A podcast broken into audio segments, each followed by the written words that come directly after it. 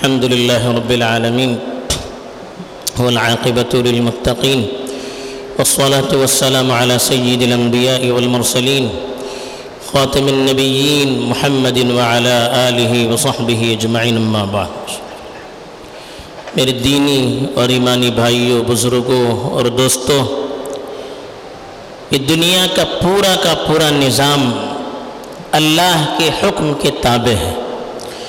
اللہ اپنی مرضی سے پوری دنیا کا نظام چلاتے ہیں۔ اس کے علم کے بغیر اور اس کے حکم کے بغیر ایک پتا بھی دنیا میں حرکت نہیں کر سکتا۔ جتنی بھی دنیا کی بڑی بڑی چیزیں ہمیں نظر آتی ہیں، چاہے آسمان ہو، زمین ہو، اس کے درمیان کی ساری چیزیں، پہاڑ، سمندر، ہوائیں، درخت، بڑے بڑے جانور اللہ کی مرضی کے مخل...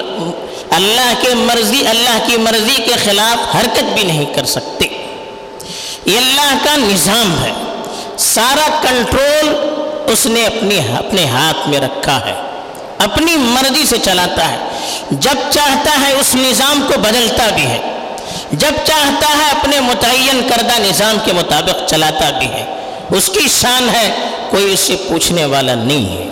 دوسری چیز، اللہ نے جو زمین ہمارے لیے بنائی ہے، اس زمین کو قرار کی جگہ بنایا، اس زمین کو ثابت قدم رکھا، اس پر پہاڑوں کو اللہ تعالیٰ نے میخوں کی طرح رکھا ہے تاکہ یہ زمین حرکت نہ کر سکے۔ اور یہ اللہ کی بہت بڑی نعمت ہے زمین کا اپنی حالت میں ساکن رہنا، سکون سے رہنا، حرکت نہ کرنا، یہ اتنی بڑی نعمت ہے کہ ہم تصور نہیں کر سکتے۔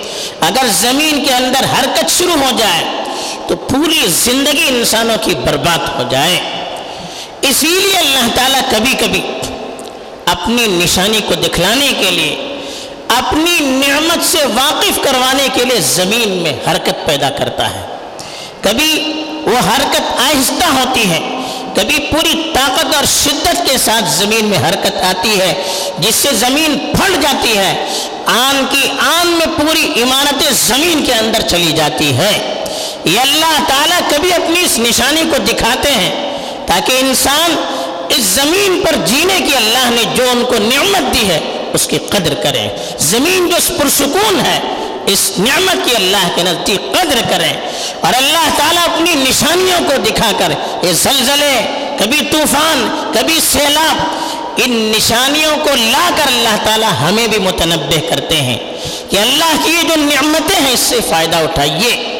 اگر ان نعمتوں کا غلط استعمال ہوگا تو اللہ تعالیٰ انہی نعمتوں کو ہمارے لیے نعمت اور رحمت کے بجائے زحمت اور عذاب بھی بنا سکتا ہے۔ دوسری طرف اللہ تعالیٰ یہ بھی چاہتے ہیں کہ بندے اس دنیاوی زندگی کے اندر منہمک رہ کر غفلت میں نہ پڑے۔ اللہ کی رہ، اللہ کی شریعت سے دور نہ رہیں۔ اللہ سے دور نہ رہیں۔ اسی لیے وقتاً فوقتاً وہ اپنے نظام کے اندر تبدیلی لا کر، مصیبتیں لا کر، آفتوں کو لا کر اپنے بندوں کو اپنے قریب کرنا چاہتے ہیں۔ یہ بھی یاد رکھنا چاہیے کہ اللہ تعالیٰ ماؤں سے زیادہ اپنے بندوں سے محبت کرتے ہیں۔ دنیا کی کوئی مخلوق ایسی نہیں ہے جن کو جن کو بندوں سے اتنی محبت ہو جتنا اللہ کو اپنے بندوں سے محبت ہے۔ اللہ تعالیٰ اپنے بندوں پر جتنا شفیق اور مہربان ہے، ستر مائیں بھی اتنی شفیق اور مہربان نہیں ہو سکتی۔ اللہ تعالیٰ اپنے فیصلوں کو لاتے ہی وہ بھی اس کی رحمت کی ایک نشانی ہوتی ہے تاکہ بندے اس کی طرف متوجہ ہو جائیں۔ وَنَبْلُوكُمْ بِالشَّرِّ وَالْخَيْرِ فِتْنَةً وَإِلَيْنَا تُرْجَعُونَ۔ اللہ تعالیٰ کبھی دے کر، کبھی لے کر، کبھی مصیبت سے، کبھی خوشحالی سے آزماتا ہے تاکہ بندے اس کی طرف رجوع کریں، تاکہ بندے اس کے سامنے گڑ گڑائیں، تاکہ بندے باز آ جائیں۔ اسی لیے کہا کہ غفلت جب زیادہ ہوگی، آخری دور میں جب قیامت قریب آئے گا، غفلت بڑھ جائے گی، دین سے دوری بڑھ جائے گی، دنیا میں لوگ حد سے زیادہ منہمک ہو جائیں گے۔ تو اللہ کی طرف سے ایسے زلزلے، ایسی ایسی مصیبتیں بار بار آئے گی۔ چنانچہ بخاری مسلم کی حدیث ہے، یہ آخری جب وقت آئے گا، لا تقوم الساعة، قیامت اس وقت تک نہیں آ سکتی، حتی تقبض العلم۔ کہا کہ قیامت اس وقت تک نہیں آ سکتی جب تک کہ علم دنیا سے اٹھا نہ لیا جائے۔ اور کہا وہ تکثر الزلازل، زلزلوں کی کثرت ہو جائے گی۔ ہر جگہ زلزلے۔ ہم سنتے ہیں سال میں پہلے تو زمانے میں کبھی کبھی کوئی زلزلہ آتا تھا جو تاریخ میں بڑی اہمیت کے ساتھ لکھا جاتا تھا، لیکن آج کل تو مہینہ دو مہینہ نہیں گزرتا ہے۔ کہ دنیا کے مختلف علاقوں میں زلزلے، طوفان، سیلاب اس طرح کی مصیبتیں آتی رہتی ہے اس لیے کہ غفلت جتنی بڑھے گی، بیدار کرنے کی ضرورت اتنی زیادہ ہوگی۔ اللہ تعالیٰ بیدار رکھنے کے لیے، اپنی طرف متوجہ کرنے کے لیے آخری دور میں بار بار اس طرح کی مصیبتوں کو لائیں گے۔ اسی طرح سے اللہ چاہتے ہیں کہ ان نشانیوں کے بتا ان نشانیوں کو بتا کر اپنی قدرت اور اپنی طاقت کا اظہار کریں تاکہ جو اللہ کے نافرمان ہے وہ بھی گھبرا جائے وما نرسل بالآیات الا تخویفا ان نشانیوں کو ہم لوگوں کے ڈرانے کے لیے بھیجتے ہیں تاکہ ان اللہ کی طاقت اور اللہ کی قدرت اور اللہ کے غضب کے جو لمحے ہیں، اس کی وجہ سے لوگوں کے دل نرم ہو جائے دلوں میں ڈر اور خوف پیدا ہو جائے اور وہ اللہ کی طرف متوجہ ہو جائیں، غافل سنبھل جائیں۔ اسی طرح سے اللہ تعالیٰ ان مصیبتوں کے ذریعے سے ہم ہمارے اندر ایمان والوں کے اندر صبر پیدا کرنا چاہتے ہیں۔ صبر کا مطلب اللہ کے فیصلوں پر راضی رہنا، تکلیف آئے، مصیبت آئے، بندہ اللہ کے فیصلوں پر راضی رہتا ہے، جمع رہتا ہے۔ اللہ کے فیصلوں پر لفظ کوئی اس کی زبان سے نکلتا نہیں ہے، شکوے شکایت نہیں کرتا ہے۔ جن، انسان جنجلاہٹ میں نہیں پڑتا ہے، مایوس نہیں ہوتا ہے۔ یہ صبر ہے، اللہ کا فیصلہ ہے تو بہتر ہی ہوگا ہمارے حق میں۔ یہ جو صبر کی کیفیت ہے، اس کے بارے میں اللہ نے کہا، وبشر الصابرین ایسے صبر کرنے والے، ایسے اللہ کے فیصلوں پر ثابت قدم رہنے والے، دل سے راضی اور مطمئن رہنے والے، ان کے لیے خوشخبریوں کی اللہ تعالیٰ نے بشارت دی ہے۔ یہ اللہ کا بہت بڑا انعام بھی ہے، بہت بڑا امتحان بھی ہے، بہت کم لوگ اس میں سنبھل پاتے ہیں۔ اس لیے اللہ نے کہا، اس میں بہت بڑی بشارت ہے۔ انما الصابرون اجرهم بغیر حساب۔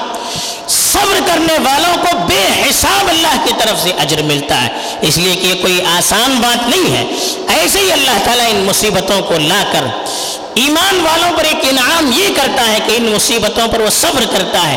اللہ تعالیٰ ان مصیبتوں کو اس کی گناہوں کے کفارے کا سبب بناتا ہے۔ گناہ دھل جاتے ہیں۔ حدیث میں آتا ہے کہ انسان کو کوئی کانٹا بھی چھپ جاتا ہے اور اس پر وہ اللہ کو یاد کرتا ہے۔ تو اللہ تعالیٰ اس کی وجہ سے بھی اس کی گناہ کو معاف کرتے ہیں۔ تو اتنے بڑی اتنی بڑی بڑی مصیبتیں آئیں گی۔ تو اللہ تعالیٰ ایمان والوں کی مصیبتوں کو دور کرنے کے لیے انہیں کی گناہوں کو دور کرنے کے لیے اس طرح کی مصیبتیں لاتے ہیں تاکہ ایمان والے اللہ کے فیصلے پر راضی رہیں۔ اللہ امتحان لے گا۔ امتحان کے بعد اللہ کی طرف سے فتوحات ہوگی۔ بڑے بڑے علماء نے لکھا ہے کہ زمین پر خلافت چاہیے، زمین پر کنٹرول چاہیے، زمین پر غلبہ چاہیے تو اللہ کی مصیبتوں اور آزمائشوں کے بعد اس کو دیکھنا پڑے گا۔ اس پر صبر کرنے کے بعد، اس کو برداشت کرنے کے بعد، اللہ کے فیصلوں پر راضی رہنے کے بعد، ایسی چیزوں کے بعد اللہ کے یقین میں جب اضافہ ہوگا، تو پھر اللہ کے وعدے پورا ہوں گے۔ پھر اللہ غلبہ بھی دے گا، پھر اللہ عزت بھی دے گا، پھر اللہ سرخری بھی دے گا۔ یہ اللہ چاہتے ہیں۔ ایسے ہی ان آزمائشوں میں جو لوگ وفات پاتے ہیں اللہ دیکھیے یہ آزمائشیں زلزلے، طوفان آتے ہیں۔ ایمان والوں کے لیے آزمائش ہوتی ہے اور جو غیر ایمان والے ہوتے ہیں ان کے لیے عذاب ہوتا ہے۔ ایک ہی چیز کچھ کے لیے عذاب کا سبب بنتی ہے، کچھ کے لیے امتحان کا سبب بنتی ہے۔ اور جب عذاب آتا ہے، حدیث میں آتا ہے اچھے برے سب ایک ساتھ اس کے ساتھ چلے جاتے ہیں۔ لیکن قیامت کے دن نیتوں کے اعتبار سے ان کو اٹھایا جائے گا۔ اچھے لوگ ہوں گے، اچھوں کے ساتھ حشر کیا جائے گا۔ برے لوگ ہوں گے، بروں کے ساتھ حشر کیا جائے گا۔ حدیث میں آتا ہے کہ پانچ لوگ شہید کا درجہ پائیں گے۔ ان میں سے ایک صاحب الحدم ہے، دھس کر مرنے والا۔ چھت گری، بلڈنگ گری، زمین کے اندر دس گیا۔ یعنی یہ جو زلزلے وغیرہ آتے ہیں اس پہ جو لوگ مرتے ہیں، وہ دھس کر مرتے ہیں۔ تو اگر وہ مومن ہے اور ان زلزلوں میں ان کی وفات ہوئی ہے، تو اللہ تعالیٰ ان کے ذریعے سے ان کو شہادت کے درجے پر فائز کرنا چاہتے ہیں۔ اس کے لیے بھی کبھی تکلیف دہ صورت میں ان کو آزمائش دیتے ہیں۔ جیسے کبھی بیمار ہوتا ہے، اس کو انجیکشن لگایا جاتا ہے، اور زیادہ بیماری بڑھ جاتی ہے۔ صحت کے لیے اس کے آپریشن بھی کرائے جاتے ہیں۔ سینے کو چیرا جاتا ہے، سر کو پھاڑا جاتا ہے۔ کیوں؟ اس کی صحت کے لیے، اس کے علاج کے لیے۔ ایسے کبھی اللہ تعالیٰ بڑی آزمائشوں کے ذریعے سے بڑے مقام پر، شہادت کے مقام پر ان کو فائز کرنا چاہتے ہیں۔ اس لیے ان مصیبتوں میں جو مسلمان مبتلا ہوئے ہیں، اگر وہ اللہ کے دربار میں حاضر ہوئے، تو ہم اللہ سے ان کے لیے امید کریں دعا کریں کہ اللہ ان کو شہادت کے درجوں تک پہنچا دے اور اپنی ہم اصلاح کریں، اللہ کی طرف رجوع کریں اور ہم دنیاوی زندگی میں جو غفلت کے اندر پڑے ہوئے ہیں، ان غفلتوں سے باز آنے کی کوشش کریں۔ دیکھیے، آن کی آن میں اللہ دنیا کے نظام کو بدل سکتے ہیں۔ کس کو پتا تھا کہ جو رات میں سوئے ہوئے، صبح میں ان کی لاشیں بھی نہیں مل سکے گی۔ کس کو پتا تھا یہ؟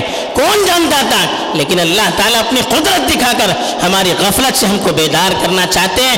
ان موقعوں پر ہمیں دعا بھی کرنا چاہیے۔ اپنی حفاظت کے لیے کوشش بھی کرنی چاہیے۔ اچھے اعمال کی طرف رجوع بھی کرنا چاہیے۔ گناہوں سے توبہ بھی کرنا چاہیے۔ اور خاص طور پر جو ہمارے بھائی پریشان ہیں، جو چلے گئے، ان کے لیے مغفرت کی اور شہادت کی دعا کریں۔ جو بیچارے اب زخمی ہیں، بے گھر ہیں، بچے، چھوٹے چھوٹے بچے، یتیم ہو چکے ہیں، کوئی پرسان حال نہیں۔ کون مستقبل؟ کیسے مستقبل ہوگا؟ اللہ ہی جانتے ہیں ان کا۔ ان کے لیے خاص طور پر اللہ سے دعا کریں۔ یا اللہ، ان بچوں کی تو حفاظت کر۔ اچھے لوگ ان کے لیے مہیا فرما، جو ان کی صحیح تربیت کر سکے۔ ورنہ آج کل عیسائی مشنریاں ایسے بچوں کو لے کر غلط تربیت گاہ میں لے جاتی ہیں۔ ان کے ایمان کا سودا کرتی ہے ان کو خرید لیتی ہے اور پھر اپنے کاموں کے لیے انہیں استعمال کرتی ہے۔ ان بچوں کے لیے بھی خصوصی ہم دعا کریں۔ نوجوانوں کے لیے بھی دعا کریں۔ جو بیوہ ہوئی ہیں عورتیں، ان کے لیے بھی دعا دعا کریں۔ جو بے سہارا ہوئی ہیں عورتیں اور مرد، ان کے لیے بھی۔ اور جو بیچارے معذور ہوئے ہیں، ان کے لیے بھی دعا کریں۔ یہ ہمارا فرض ہے۔ اور جو تعاون ہم سے ہو سکتا ہے، اس طرح کے تعاون کی ہم کوشش کریں۔ اللہ تعالی ہم سبوں کی حفاظت فرمائے۔ اور جو بیچارے پریشان ہیں، اللہ تعالیٰ پریشانی کو دور فرمائے۔ عالم اسلام کے لیے ایک بیداری کا اس کو سنگ میل ثابت کریں۔ امین و آخر دعوانا ان الحمد للہ رب العالمین۔